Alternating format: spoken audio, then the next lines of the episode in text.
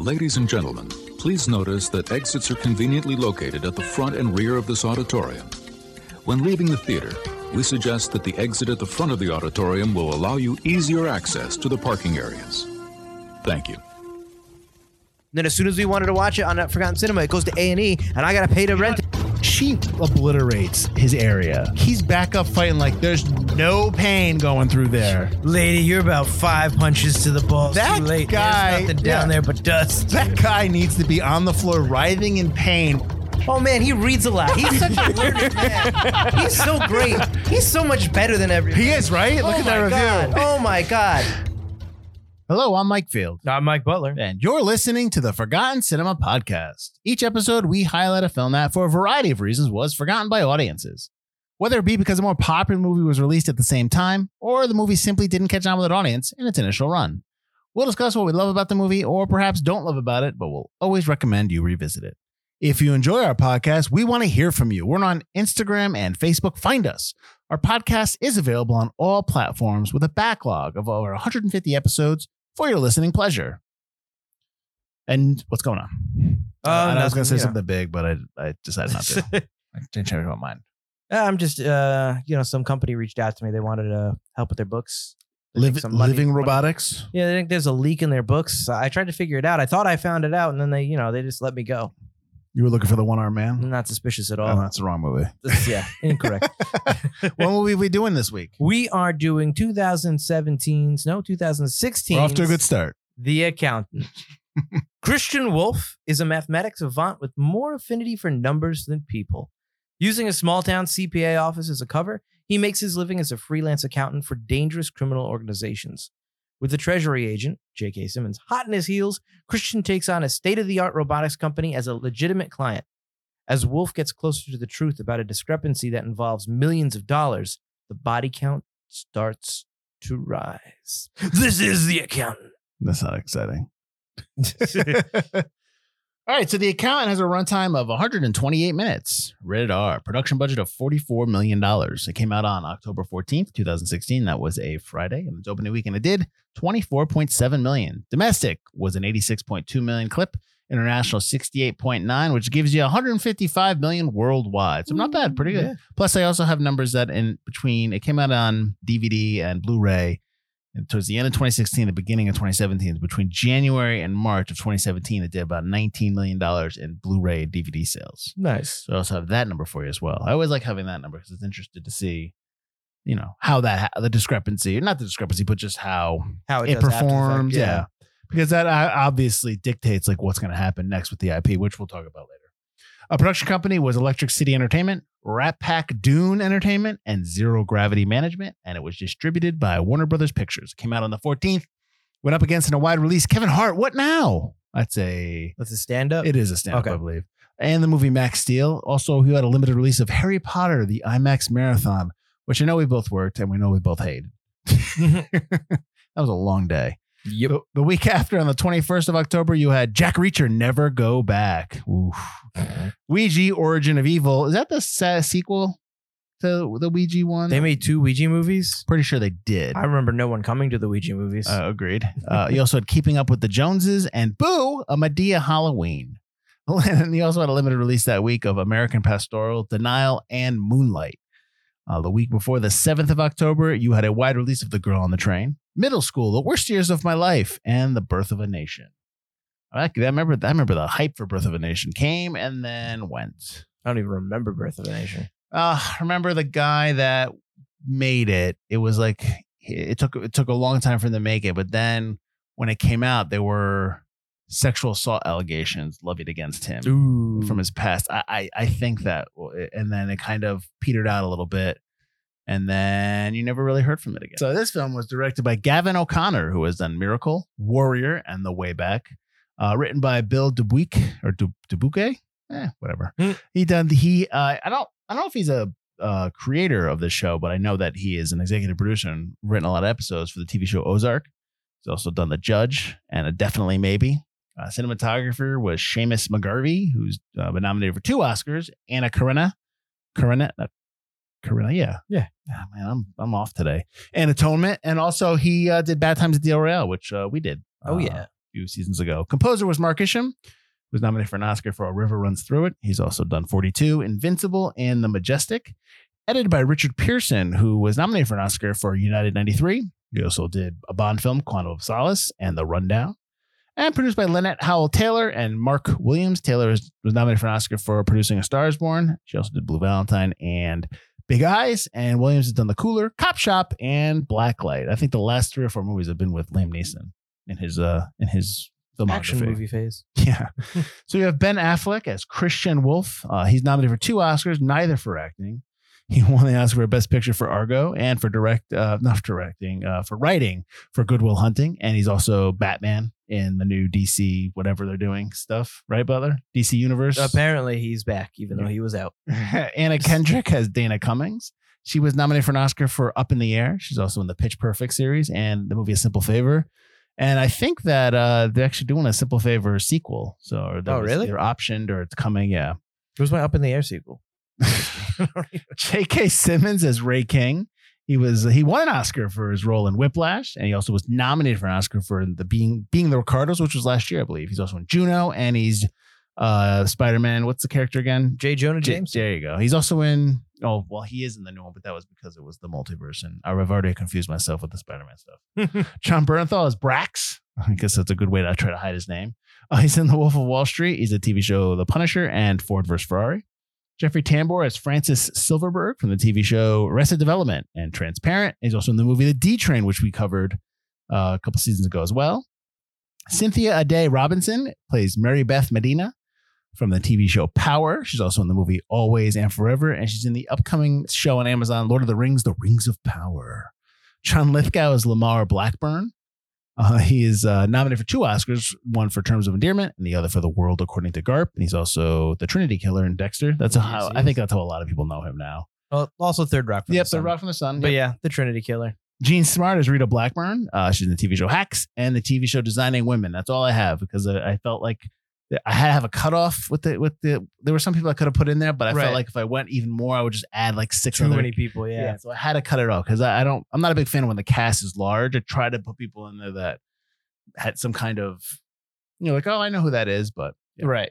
So that's where I sat with that. All right, Mike. Let's see. What my last fact? What's my last fact? That's it. That's all my facts. That's all your Um, facts. Facts all- are over. so I know we both saw this. I know we both enjoyed this. I had not seen this since I saw it in the theater. I may have seen a scene or two. right. Here What's weird is we didn't watch this together in the theater. You might have had this week off. Because I remember see. watching this on my own in the theater that that, that Thursday. Well, yes, probably because I didn't watch. I wouldn't have watched any of those other movies, uh, Kevin Hart movie or Max Steel. So maybe I was off that week, or I just couldn't do it, or Something. So- Oh, there are a couple where you had to go. Actually, yeah. you know, so exactly. I know I watched Jack Reacher Never Go Back. I know I watched that. Jack Reacher, never go back. I want to say we watched the girl on the train too. We did. That Yeah. movie's not good. Yeah, that's all right. So, anyways, so it's been a while since we um seen this. Both have seen this film, right? You haven't seen this. I haven't seen it since we watched it in theaters either. No. Uh, some stuff changed for me. Uh, just questions I had. I still still moments I like in the film. I'm wondering if a lot changed for you since your last watch. Um, not really. I really liked this film when I saw it, and then I really liked it again when I just watched it uh for the podcast. I just really like this film. There are a couple of things like I know Anna Kendrick can be a, a really great actress. She's great in Up in the Air. I think there's just her lines are very not cliche, but kind of written to move a relationship with Christian that I don't feel is realistic um, in the way she talks to him. So there's a couple of moments there, like in the hotel, that didn't work for me as well this time. Uh, but for overall, like I think I know Ben Affleck thinks this is one of his best performances, and I would tend to agree. I think he puts a lot of work into. His top five personal favorite performances. Do you know what the other four are? off I have the them top down. of my head, I. I figure you have them written down. Of course I do. Yeah. You know, you don't got nothing. You can't get any guesses. Uh, Think of the movies that he's in just read that note too. No, I can't. All right, the top of my so. Batman and the DC. oh, that's right. Extended Batman Universe. was one of them, which I was surprised about. Holden McNeil from Chasing Amy, Mm-hmm. Tony Mendez in Argo, and Chucky from Good Will Hunting. Those are his five personal faves, according to the notes online. I wonder if it would change now after he did the way back. Uh, I don't know. I mean, I don't know. if- I mean, there may because the way back's a good film, but there's no Right. f- there's no fun in that role. You know what I mean? It's kind of like a really hard serious role. Maybe there wasn't a lot to because he is well not he's There's not one note. When I say one note, I don't mean that as a cut for a way back. He's just he's always down and dour in that film. Oh yeah, absolutely. And, you know, and he's and he's struggling to to get back to some kind of positivity in his life. So I don't know. Maybe it just didn't relate to it. I don't know. Maybe that will change. But uh oh, but to your point about Anna Kendrick, I, I didn't I didn't have a problem with with her in this film. Maybe I can understand in terms of the writing and what they were trying to do. Like yeah, I'm not saying it was her fault. I just Right. think that anybody given those lines, I just don't. It just didn't really feel. I don't really feel the connection there. Well, let's talk about that relationship because I don't know if I, at some point when we first meet Christian Wolf, they do a really good job of setting up his life and how what he needs, His um, lack of connection. That he right, Can't, his routine. I still don't understand the routine of going to that house and rolling his calf or his shin with that wooden dowel. I don't know what that. I think that's just the sensation centers him um, while the lights flashing and the sound. while there's giant music going. the thing that I thought was just like, all right, he's just got to get like the sensory stuff out of the way because like you don't take bright lights, you just got to get more like if that's what his dad said when Right, to you gotta- neuroscience. yeah. But then watching it this time, at the end with the last battle, when he's hiding behind the wall, and the other mercenary comes up and he's just shooting the uh the wall to try to get him out of there. Right. He's like trying to like real hard to just like take the sound and the muzzle flashes. So I'm wondering if that's supposed to be simulated gun gunfire and like that's how he gets used to gunfire. I don't know. Maybe I I, I don't know. But um, so my point with with, with just kind of setting up all that stuff and and how they set up his life, and then he first meets Rita Blackburn, played by Jean Smart, and the other guy who like Chilton. yeah. And he's very curt. He's very short. You know, he's very like he doesn't care. He's very to the point. Yeah. and then even when he meets Dana, and then like the next day, it's like he like when he sits down for lunch, Right. it changes. Like he suddenly changes, and I Yeah. don't. It, I got a sense that his character had a shift, and maybe that's just for, because okay, well, this is how the plot goes, and that's how we wrote it. I just, I don't know. I I didn't understand if that fit. I, I still question whether that. it- you know, then all of a sudden he's a he's a high functioning uh autistic person, a person with high functioning autism. right. But you know, but when they show him as a kid, that's not the indication I get when he's you know when he's having when his father has to come in and calm him down. Right. We don't really see him. We see him basically at one stage in his life. They only flash back to the same age version of Christian. We never see him at different ages. Him in the military, him doing this and that. So we never really get to see what worked and what didn't work in terms of him becoming more functioning. And I get that Dana, like the fact that she doesn't just kind of go away or walk away after realizing he's not answering back. Like she keeps trying. Um, but why does she keep trying? But Mhm. like, and obviously Christian, because he he desperately wants a connection, he just can't have it. Kind of ends up warming up to that. Like, I don't like it, but okay, she she's not running away. Let me try. Oh, and But- she she makes a reference to she likes solving puzzles. She likes making she likes balancing Which is like things. a connection to him, right? right. And if you read some of the notes about how uh, I guess Anna Kendrick's mother is an accountant, so she helped her with the math in the script, and, and so she kind of used her mother as a kind of a basis for her character. Yeah.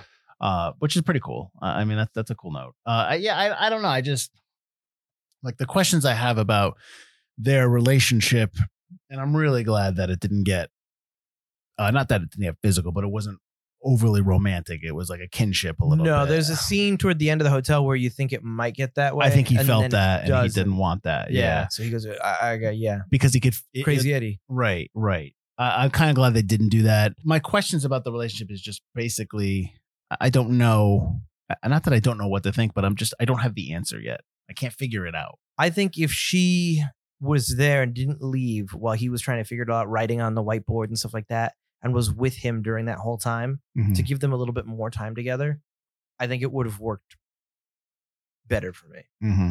So Well- if she was there that overnight, them spending more time together than just one conversation at Uh, lunchtime. D- yeah. So would that make the scene where he is excited to show her that he he figured it out? Would that make that scene uh, better for you in terms of if she had been there working with him the whole time? Because all of a sudden she he comes she comes in and he's like he wants to show her like has you know what I mean like that's never because she likes puzzles, so maybe he's just Sure. really excited, and maybe that's how he gets when he solves a puzzle. Maybe he gets really excitable, which I can understand. Mhm. But it would, I think it would work better if, let's say, she's helping him, and then you know it gets late, so she passes out on the desk again, she wakes up and he's done like there's so much more than there was originally. Right. The digital word. Did you read that? That, That they, they, copied and made his his handwriting a font.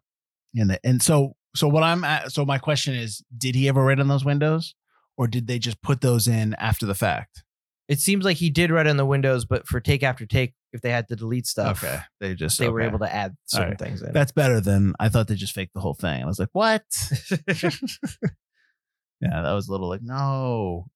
that was probably all written, but there was probably a section where he could erase and then go back over. Right, right. No, I, I got you. I got you there. My favorite part of the movie is the end, but more importantly, not the shootout. The shootout's a nice shootout, yeah, it's, you know, uh, but just the relationship between the two brothers. Oh, absolutely. That was that that kind of made the movie for me. That that right, capper. right. Oh, you I- I don't know. No, I- I think that the the film builds up to it, but it doesn't. It teases it. Like watching it again, I notice certain things that are like maybe like Brax kind of Well, he- getting the hint that it might when be do his you- brother. well, I think when he figures it out is when Lithgow, excuse me, uh, Lithgow's character uh, Lamar tells him about the accountant, and he and he He's tells just some freak. yeah. I like, that think because there's a they cut to a shot of him, and he's like, but so that's when I thought that he first thought it was his brother. Is that when you think it was? I think he was reminded of his brother, but I don't think, think that's exactly when he. well, the next scene after he's asking him questions to ex- describe him. exact. Oh, that's true. So he's had it in his brain. Right. So maybe he's like pushing him for more. I don't think it was the scene when he shoots at him from across the. Oh no, I don't think he yeah. knew him. I don't think either of them were able to really see each other at that Right. point. I don't think that Christian knew he was going after Braxton. Do you think that? I mean, because I was, I don't know if I was, I think I was not fooled, but I didn't see it coming in the first watch. Do you think it's obvious? Yeah, It's tough after the second watch. It's super obvious. sure, sure. But now after this one, no, I did not see it coming. I was like, oh snap, this is brother. I was waiting the first time I saw it for them to explain that um, Braxton died, and that's why you don't see him anymore. Something else happened further in his life, right. and then when he's ignored, like, oh, he joined the military. There's his dad. I was so caught up in the fact that his dad jumped in front of a bullet, and you know he was arrested and made a scene in front of this funeral So, home. yeah. that I was distracted by his brother wasn't there. So let's talk about that. Okay, so so so let's talk about. So the mother leaves. The mother just can't has had enough, and she leaves the family. She leaves her sons. She leaves her husband. I love to see when the other when When, Brax, when uh, just Braxton gives him the finger, she leaves. She she abandons the family. She Right. she goes and she starts another family with this other guy, and she passes away. So at the funeral, the first husband, Braxton, and Christian's, uh, what's his Father. father? Yeah, You uh, never get his name. Yeah, okay, father show the up colonel. show up. Yep. And to pay their respects. But it's like the the the father, the new the new husband, the new widower knows who he is. has a problem with it. And I'm like, why do you have a problem with it? She left. Yeah.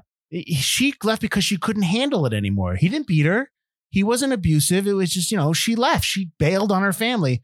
Why do you have such an issue with him showing up just to pay? They're just paying their respects. I- Yeah. I, didn't understand that. I didn't understand the ang- I mean, maybe there was something that uh, you know, was in the script that they did we didn't see. out. Yeah. I just didn't understand the motivation of why the widower would just be suddenly like grab his children and be like, "Oh, this is ridiculous. Why is he here?" No, it's like he purposely tried to make a scene, Right. and that's what happened. Mm-hmm. But absolutely, yeah. Yeah. I, I, I, I didn't. I felt like that scene was the we have the father has to die because Christian has to be on his own and alone, and then you have to explain the ten year absence between the two brothers because he blames him for his death. Right.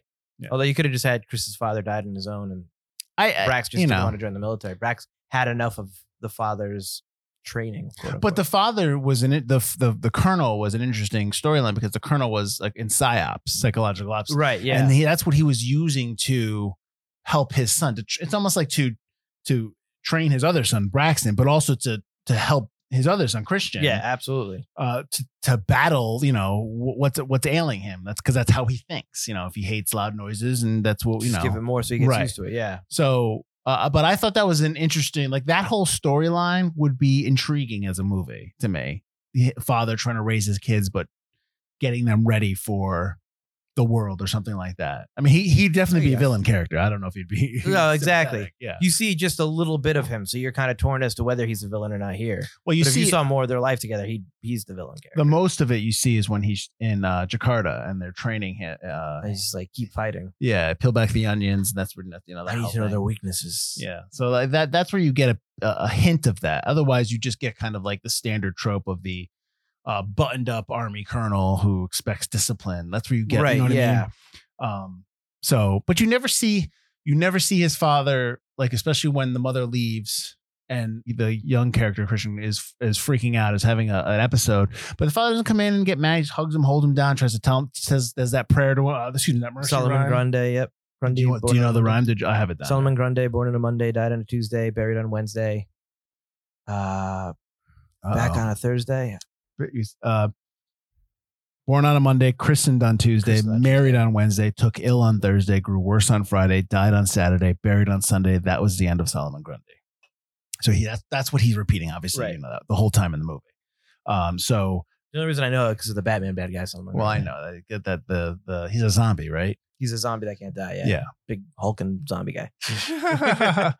so um yeah so I, the, when you never see the father kind of hit him you just see the father's being that trying to be that rock for him a little bit. Exactly. Yeah. so I, I don't necessarily know if like you said like he would be the villain in that story i don't know i don't I I thought they did a good job in this movie not painting him as that bad guy. Sure. Yeah. You kind of don't know what to think of him. Like, is this the clearly it helped him, but did it help him in the wrong way? Like, was there a better way? It made him a, it made him super rich, but he's also a killer. I mean, a super rich killer that works for the bad guys.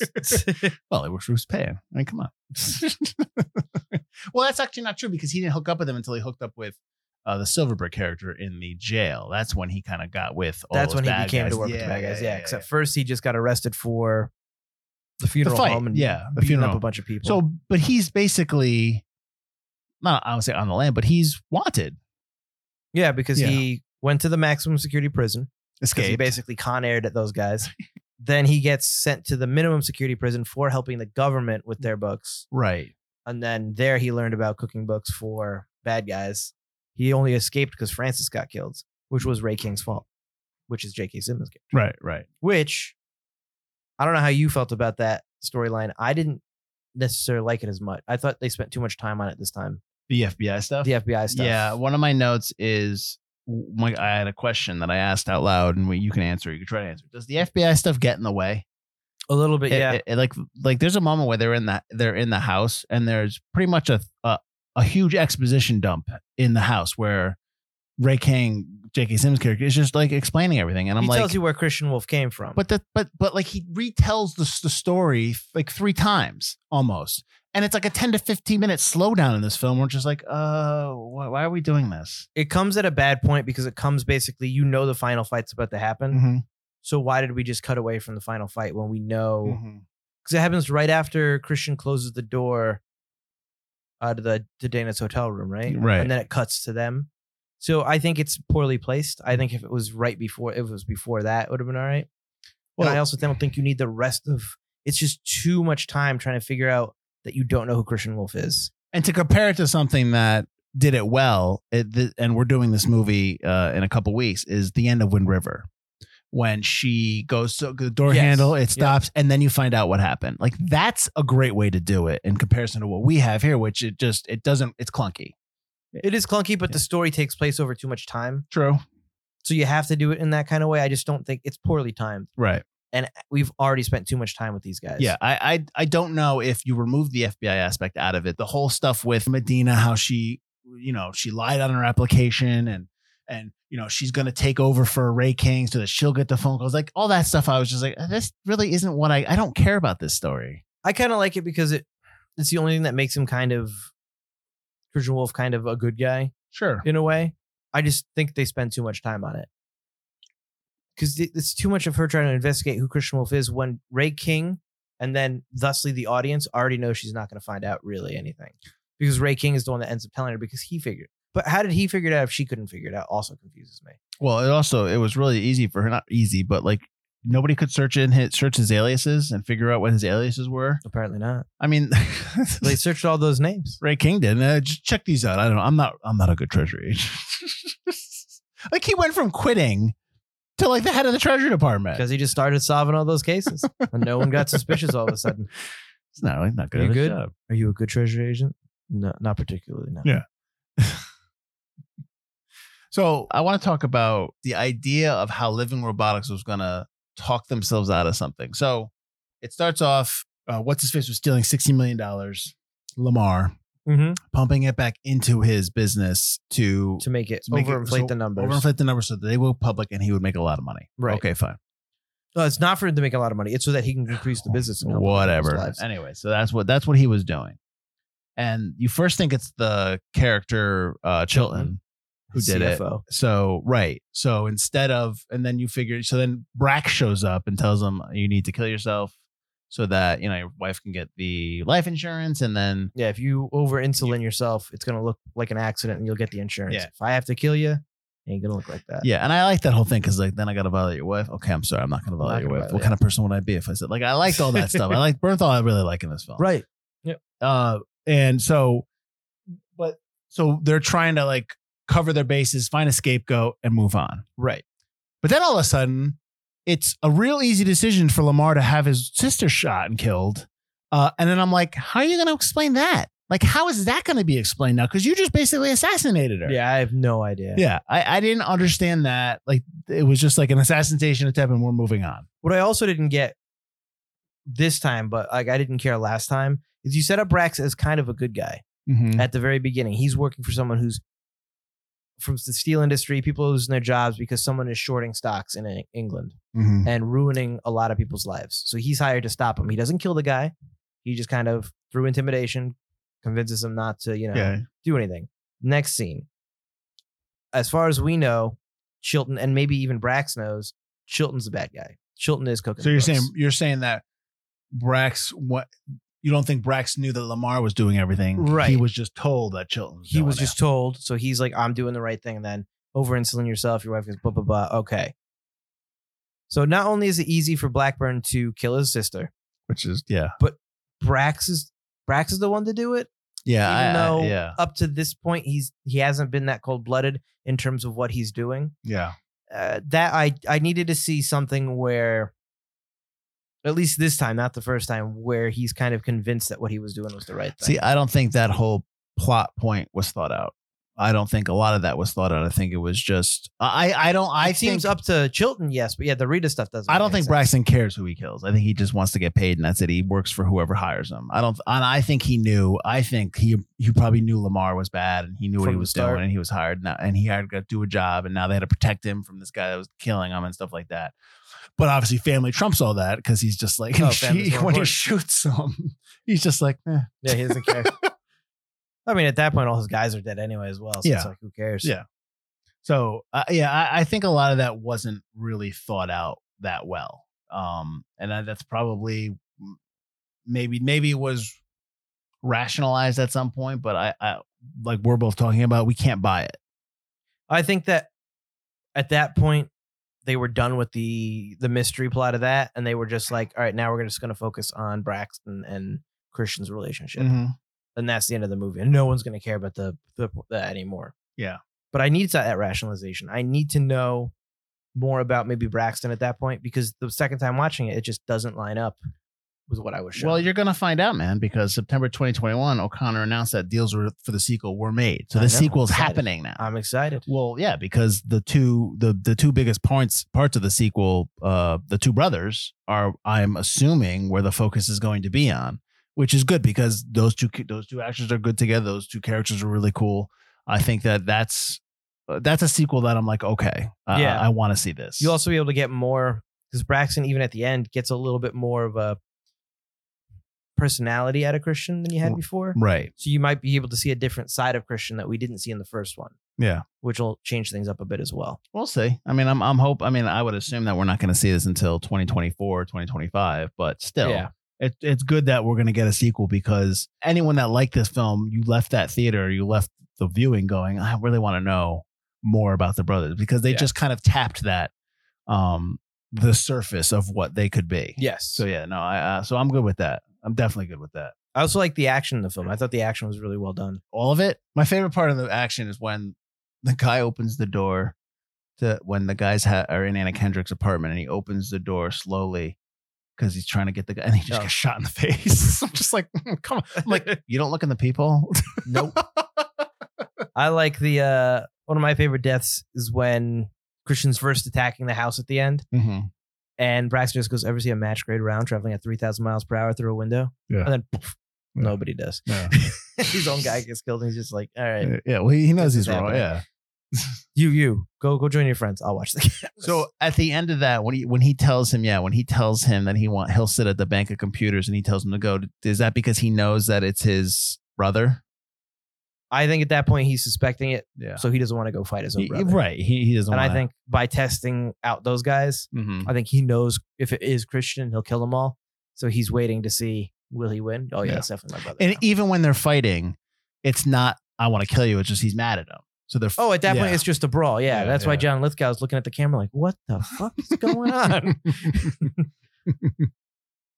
Because they don't start fighting until he ta- starts talking about his mom. oh yeah, But I do like when he runs out to his one guy. He's like, "No, hold your fire, hold your fire." and he's like, yeah, shut Yeah, or whatever. He's like, yeah, he just screw shoots that. him. He screws. He shoots And him. he shoots him in the Yeah, face. it's like yeah, it's like oh.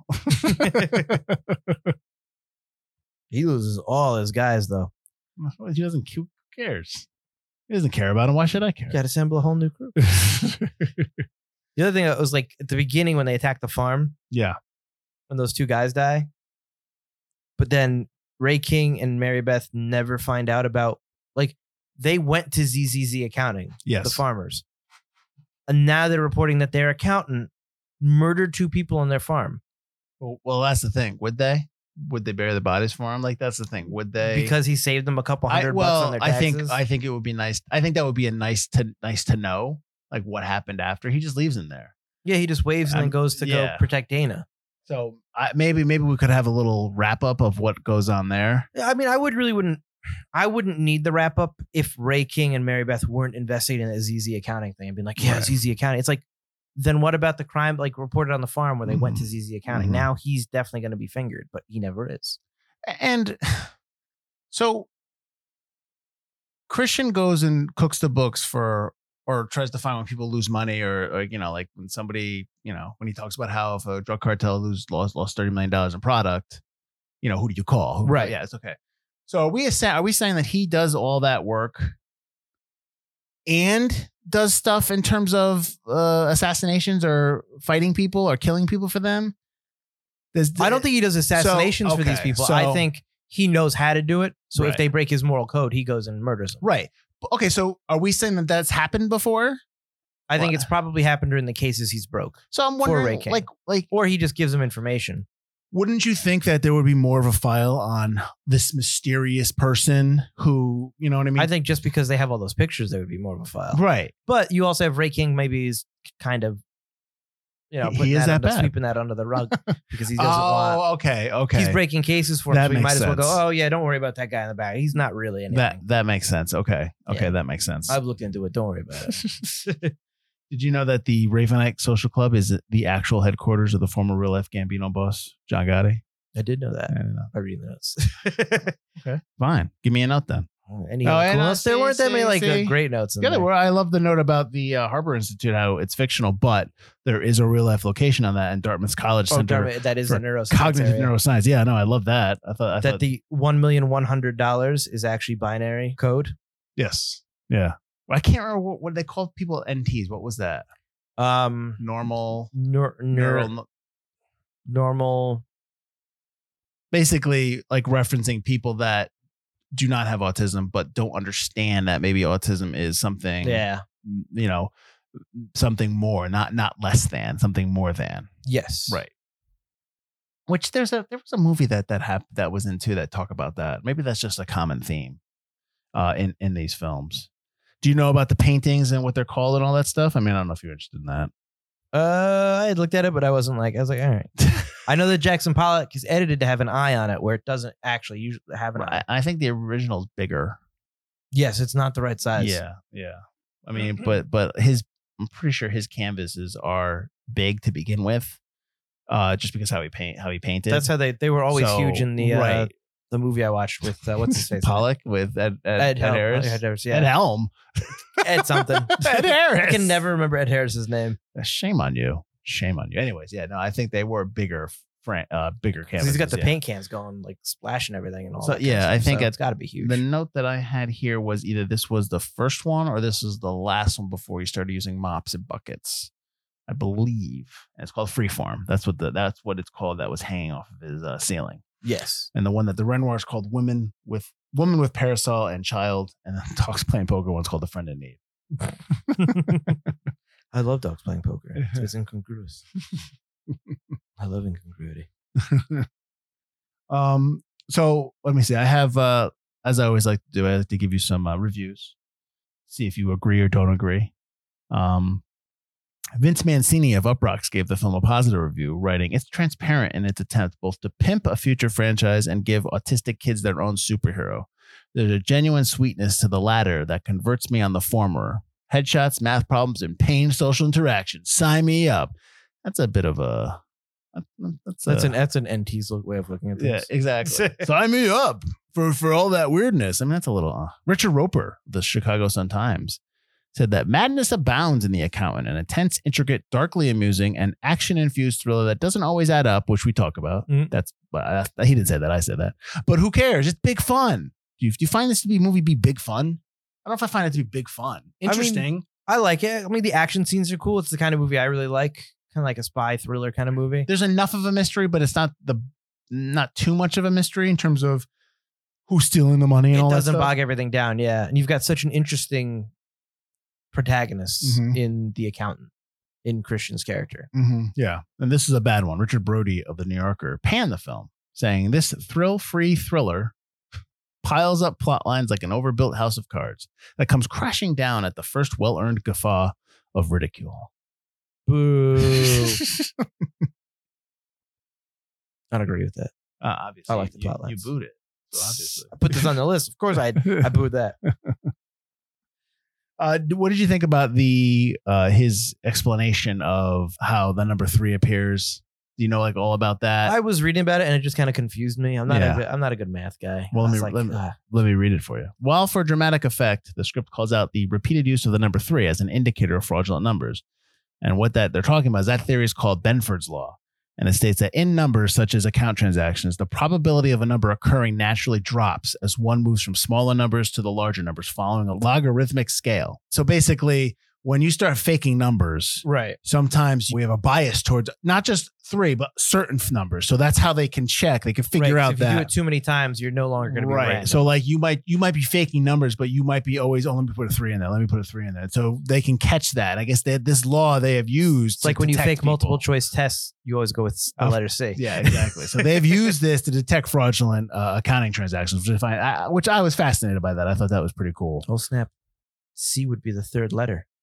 C is three. Well, he has three eggs, three Everything's pieces of bacon, all that stuff. They do that. Uh, they, they, the number three is kind of prevalent in the movie. So one of the things that they set up the house. This is I, I'm completely jumping off that topic into another. They set up his house where his house is like set up to be defended, and we never Right. get that payoff. yeah, I was a little disappointed too. I, I forgot the minigun. Then I was like, oh man, it would have been awesome if we got a minigun scene Right. where the guys just show up like, all right, let's do this, and he just lights them up. We get no payoff Oh, that would have been so cool. Yeah. No payoff with that, which I thought was like, ah. well, that's something you don't see every day. do you have any other quotes from the movie that you liked? I do like. What are you gonna do? I'm gonna find the person who wants to kill her and shoot them in the head. I just like his like just direct like boom. Yeah. Or this is where you live. This is storage unit. That would be weird. Yeah, it's where you sleep. Yeah, yeah. I like I like when uh because I think this is I I, I kind of think this is this is legit when the guy who heads the neuro the Harbor Institute Oh, says your know, son is different. He's like sooner or later different scares people. It's right. Oh, that's true. Yeah. You know what I mean? Like eh, you know, you hate to say it, but it's right. Difference does scare people. That you know, you're not when you don't not even not even being autistic, not even like that in that realm, any realm. Like if just you as a person, Yep. If, If you're, you're not like everybody else, they're not gonna like you. Yeah, which That's is so what his father says as well. Right. They're not. They don't like you or dislike you. It's not about that. Yeah. It's about you being different, and that scares them. Do you like that scene when he he basically drives his kid to the fight, and then as as Christian starts fighting, he's like, "Go!" He, he lets his son out like a guard dog. I do like that scene. I'm like, yeah, get him. I also like that the first person Christian clocks is the guy that's clearly like the oldest of all those bullies. oh yeah, and he's just like boom right in the face. Uh, I also love the line when they're talking to the the CFO and Dana. They're talking to Christian for the first time, and he's going to need the books for the first ten years. He's like, "You're pretty direct, aren't you? How long have you been C- CFO? Fifteen years. I'll need the book for fifteen years." yeah, exactly. I also like the when Ray King and Medina first meet, and he basically unveils that he knows her secret, and then she gets up and he's and he tells her to sit down. But I like, I mean, he's like, you know, he says sit the f down. Yeah. I like when he says, "This is a big moment for you. Make a good choice." You know, I, Yeah. thought, I thought that was a nice, uh, a nice uh, line there. Also, like, um, so when Justine calls the house and Ray's got his feet up on the table, his hat over his head, tell Eliot Ness to get his feet off the table. It's not in a barn. I like the Eliot Ness connection. Heavy sigh. Heavy sigh. Did you realize who uh, the Justine character was? The girl from the beginning in your Um, first viewing. On the first viewing, I saw it coming. Mhm. Like, I didn't know it was going to be her. But when they went back to the neuroscience center, that's when I knew it was going to be her. When he Okay. opens the door to that room, and I was just like, all right, she's she's definitely. So upon the second viewing, it was when he, the heavy sigh stuff. oh yeah, because the heavy side is clearly just like heavy sigh. not real. Yeah. yeah. but I still liked it. I was like, I, Yeah. I like that. No, yeah, I love that. That's a that, that computer can uh, hack the Oh, I hate that line. Oh yeah, you need that's that such though. screenplay but line. you need that line because you need to kind of like it's like letting the audience him a lot know that yes, it's her. And if you notice when she and she tells the kid, "Hey, Dreamboat," you know, you, you, you know, what do you say? You want to have fun or you want to ha- you want to Yeah. stay in chat. yeah, Yeah. yeah. Um, there's a post-it note there that says "Contact CW at 402," which is Christian Wolf. I read that in the So, notes. I didn't see it, Yeah. but obviously, also when he opens the door, you see the Muhammad Ali um, puzzle all framed up as Right. well. Uh, so before we get into why we think it's forgotten, one other thing I want to talk about is the FBI stuff. We kind of briefly touched upon that, but the Medina stuff where she all, all of a sudden starts doing audio technic stuff, when she starts breaking down the the Ravenite audio, Right, right, right. Like that whole stuff. I, I think. What did you think of that? I didn't like any of that. Yeah, like okay. I think that should have just been a lot quicker, or just not in there. Mm-hmm. They could have also been investigating the the same case that Christian was, maybe. Mm-hmm. But I, I thought them kind of trying to find Christian, but literally they get nowhere with it. Right. it's such like a just you're only kind of trying to see if she's worthy of getting this information. But clearly, Justine and Christian also vetted her. Mm-hmm. So I, I think we make that they make that apparent when she calls her. So I, I don't think we need anywhere near. I think we still need the two of them, but I don't think we need anywhere near as much of them. And that, that solving that case isn't as We don't need him in the sequel, but I'm wondering if we'll get him in the sequel. You still might get her, but she probably won't be as prevalent. yeah, maybe. Why are you saying this is forgotten, or why are we saying it's I don't think anybody talks about it. It's not a Marvel movie. Uh, It's a, it's a good action movie, but I feel like action movies, even when they're done well like this, kind of disappear. this movie did money.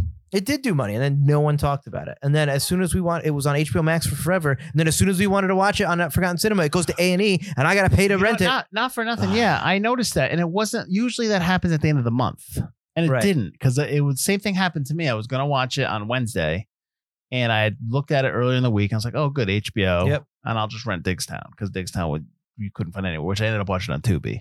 I watched it on Pluto. But Tubi didn't have ads. It kept saying ad five, and then just skipped it. I was like, Oh, "All right, nice. Maybe it was too old for an ad. I don't know. I had ads. so, so yeah. So I was like, okay, good. I'll watch it on HBO Max, and then it was gone. I was like, it wasn't the end of the month. I was I was really mad because I had kept seeing it every time I went to Yeah. HBO Max. It was on my list, and then as soon as we needed to watch it, Yeah, I was very surprised by that. my But yeah. live TV on Hulu for to watch it on A and E. So you're saying it's forgotten because it's a good movie. While it's a good film, and people have moved on from it, that you don't get the uh, overabundance of hype online or, or or on Twitter or anywhere in terms of saying like you know just talking about the account, and breaking down scenes, telling you Easter eggs that are in the in this episode. I think it's tough to make a franchise nowadays that's not that people keep talking about. Like I'm glad it made money. I'm glad it got a sequel. People aren't talking about it because it's not episodic. It's not superhero. It's spy based. You know, James Bond gets a lot of talk. Mission Impossible gets some, but even then, not much, unless Tom Cruise has been on set yelling at someone or he's doing a stunt and people are watching the stunt from afar. well, Mission Impossible would not be as popular if Tom Cruise wasn't in it. Exactly. So like I think that this doesn't get as much talk because there's still James Bond, because there's Mission Impossible. But this is a really capable, interesting action film where the action is good. The story, although we have it's we can poke holes in it, it's still kind of interesting. And your main character, your protagonist, is incredibly interesting. And he's going up against a villain that turns out to be his brother, and like the ending really is not something you normally see. Mm-hmm. So I think that's why it's worth talking about. But I think also possibly what hurts it in terms of why people don't really go. And it, it came out in October. That's a good time for you. You didn't think it was a good time? I I don't think it should have been a summer release, but I think November would have been better to get more attention.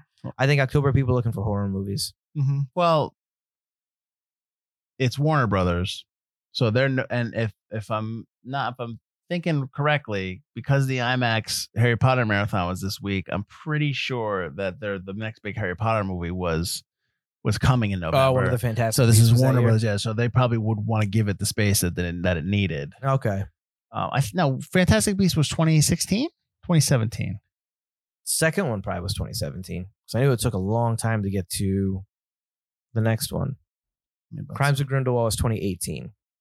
So then, what was 2016? Oh, 2016. It was a year apart. So yeah, 2016 was the first Fantastic Okay, Beasts. so that might they be did wanna give why. it some room. Okay. Yeah, so that might be also no, you know, because usually Potter is typically November. Yes. most of the Potter stuff, except uh, Except when they did part one and two at Deathly Hallows. they had to though. But Yeah. Dumbledore wasn't. I mean, that's tough because of the pandemic. When was Dumbledore? Dumbledore was March, but that's because Yeah. it got delayed. Yeah, that was why. Yeah, not that it mattered. Uh, I I mean, I can understand what you're saying. I think I think it's tough to keep blaming MCU films. I, I agree with you. I think one of the things that I, uh, Ethan Hawke, when he just came out and said that, you know, like Marvel and Disney, and for in terms of MCU, are I think when he was talking about like what Scorsese says and what other people say is how, and Marvel's great with actors, but not great with but directors. not great with directors. Yeah. I absolutely agree with that because we talk about it all the time. A lot of a lot of these big time directors that become big time directors have one indie, they do really well, and they get snatched up for a big film. Not necessarily because they're talented. I'm sure they are talented, but it's because they can be told what to do. Yep. And and you know you uh, listen. All of us are going to say yes to. Oh, yeah, You know what I mean? like to no be asked to do them. that. You know, but at some point, you know the talent has to shine through. So you're going to have to go off and do something to show that you can do a movie without an executive in your pocket going, no, no, no, no, we're doing this. Yep. So uh, I so I thought that note is um, something that uh, I don't know why I wanted to bring it up, but but just talking about the MCU, I think you know big films, big tent pole films. The Accountant's not a big tent pole film. Would Sure. it would it be a big tent pole film 10, 15 years ago? Maybe. I mean, I don't know. I- I, think that it's. Uh, I like this fall release. I think it did well. I'm getting a sequel, which I like. Right. Um, maybe it's not talked about enough by casual film goers because it came and went, and there's no really no place to find it. Um, you're really not going to go back to. I mean, when you go back to watch a Ben Affleck film, you might watch a lot of the other more known ones. It is only six years old, so maybe it needs some time to kind of gestate a little bit, Yeah. and people need to come back to it at some point in, in a couple couple more years. I definitely think it's worth a rewatch, uh, not just for Affleck, but uh, for Bernthal, who's really good in it. I mean, those are the two standouts. I think that's the other thing. I think you put this on HBO Max. I'm sure it'll go back to it eventually. A and E's contract will expire and it'll go back. put out like how Netflix puts out like just changes posters a few years in the Sure. future. Change up the poster and do Ben Affleck and Jon Bernthal on the poster. I'm sure Because I, as Jon Bernthal's star has ri- risen, I think people might be more interested to see him. on that will as well. happen if he gets nominated or gets uh, wins an Oscar at some point in the next five ten years. Which I was shocked that he hasn't been nominated yet. I'm shocked he hasn't gotten an Emmy. Yeah, well, you know, he's got that new show coming out. Maybe he'll get it for that. Maybe. Yeah. And he was in the uh, he's did two shows this year because his uh, We Own the Night or We Own the City Well, that's- is also this year as well. But was that up for nomination or no? Well, it's this year, so it would be up Be the next year. Yeah. Yes, I mean, It's yeah. the same uh, Yeah. as well as American Cool. All right. Where can people find us? You can find us at ForgottenCinemapodcast.com or ForgottenEntertainment.com as we are part of the Forgotten Entertainment family. While you're there, check out all the other great podcasts and video series we do there for you. And uh, we're also available wherever you get your podcasts, as we said at the beginning of the episode. So while you're there, rate, review, and subscribe to us. Uh, that would help us out a lot. And if you want to join us on the socials, we post a bunch of commercials and posts all the time, mostly field, pretty much only field. And uh, talk to us on the lobby. It's on Facebook uh, where we talk about movies and we ask questions. Let us know what you guys think about the account and if you guys liked it, if you guys saw it, if you think our episode will convince you to see it. And if you didn't like it, I don't want to hear about it because I really like this movie. So don't talk to me about it if you don't. And join us next week where we'll be having another guest star. John Amenta from the Pint Podcast has chosen for us to do the 2005 film Serenity. So uh, I don't think we'll get canceled by doing this film, right? But eh, who cares? Yeah, I don't think he's canceled so much. It's just kind of like No one No likes him one anymore. likes him, He's a big old jerk. Yeah. Well, we're talking. We're going to be talking about uh, Space Cowboys next week. Uh, so join us next week with John Amenta. John, we can't wait to have you on. Um, until then, I'm Mike Field, I'm Mike Butler. and this has been Forgotten Cinema.